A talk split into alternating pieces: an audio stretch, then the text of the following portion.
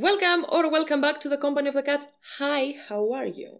Today's video is about Young Griff. I am now writing down the Squisher script, but I thought why not say some things about Young Griff since for some reason, the last couple of months, I see videos about him all over the place.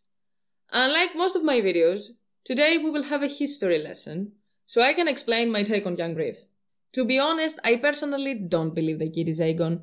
Aegon should have been around 1890, now we're at 300 AC, and he was born late 281 or early 282 AC, and Young Griff is described as approximately 1516. Kids in general, especially boys, undergo some pretty visible changes around this age, so I find it sus. Secondly, the baby swap thing. Stop trying to make baby swap happen. It's not gonna happen. English is not my first language, but as far as I know, swapping is the exchange of place between two things. All these baby swaps that people talk about are not technically swaps. Why do people call them this? Why the hell is this a thing? Jon was not swapped at birth. They didn't leave another baby in his place. Dany was not swapped. Meera was not swapped. And neither was Edric. The Myrcella Rosamund swap is a theory we don't really have evidence about.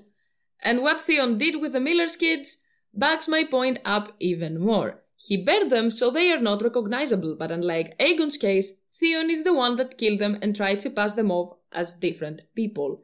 It was not that they tricked Theon, the situation is not the same, so I don't get why I would ever compare them.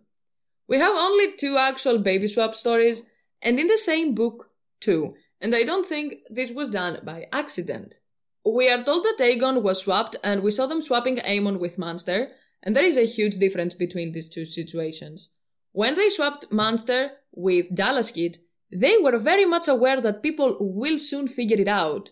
But Aemon will be far enough to not be in danger anymore. And we're talking about babies that are months old with very generic brown hair. Aegon was not a baby. He was a toddler. He was around 12 to 18 months old. At this age, the features are very much recognizable and the kid starts talking and moving around. On top of that, he had full on Valyrian looks. So they found a kid with Valyrian traits at the right age and replaced Aegon, even though they didn't know how things would go. If Gregor was not the one after them and the baby had not been killed by a crushed skull, this story wouldn't work. Also, we are told that Elia was holding the baby and Rhaenys was underneath the bed. There is no freaking way she wouldn't protect her own daughter instead of a random kid. Sorry, not buying it.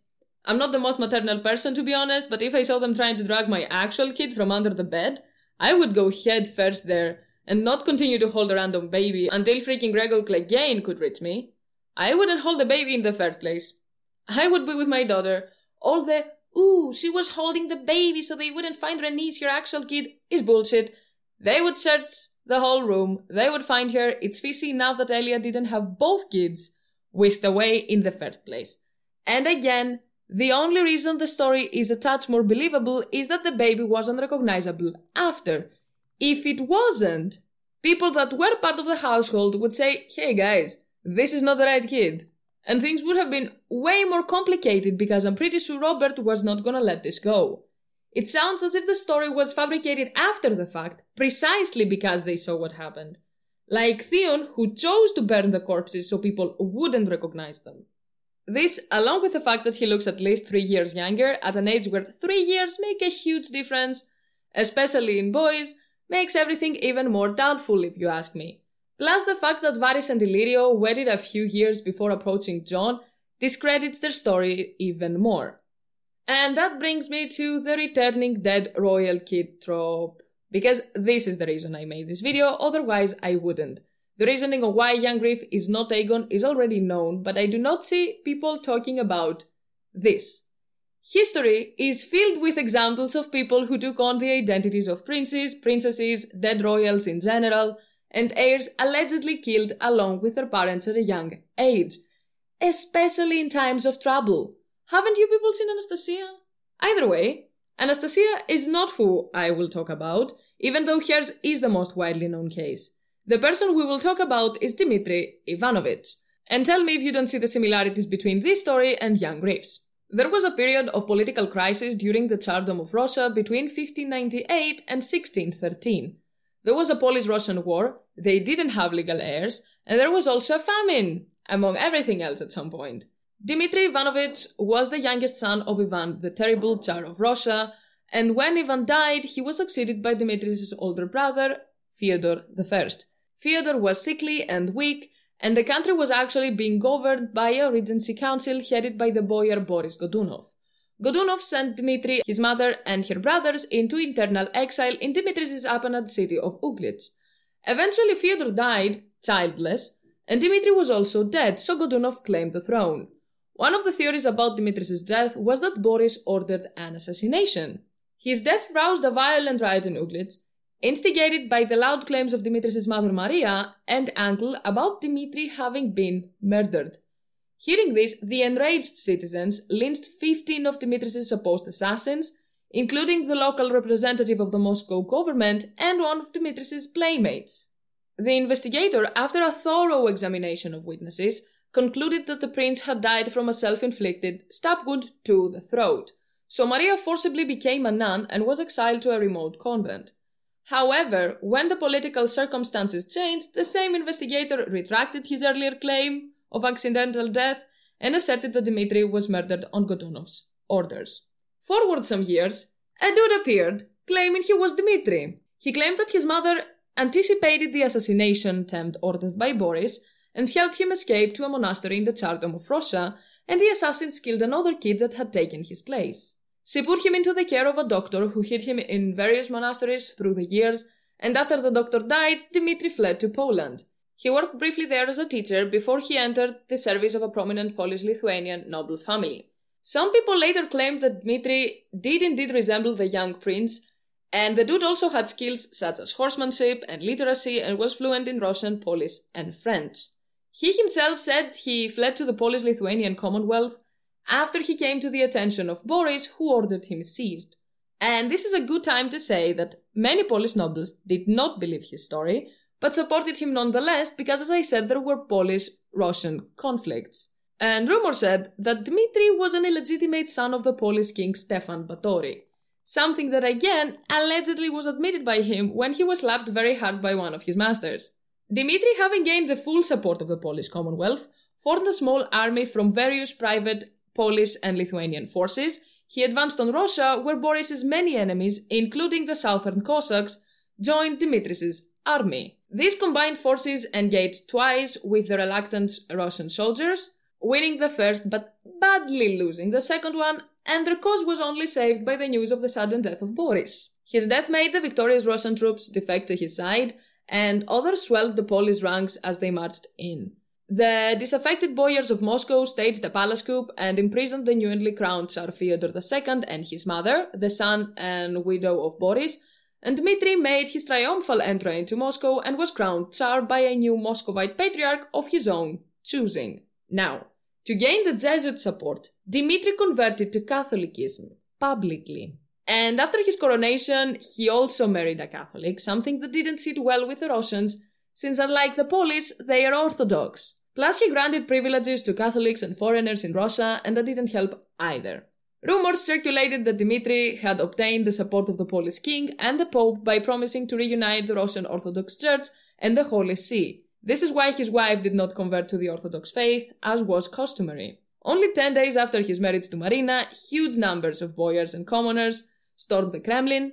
Dmitri tried to flee by jumping out of a window, but fractured his leg in the fall and he was recognized and dragged out by the boyars who killed him. His ashes were fired from a cannon towards Poland.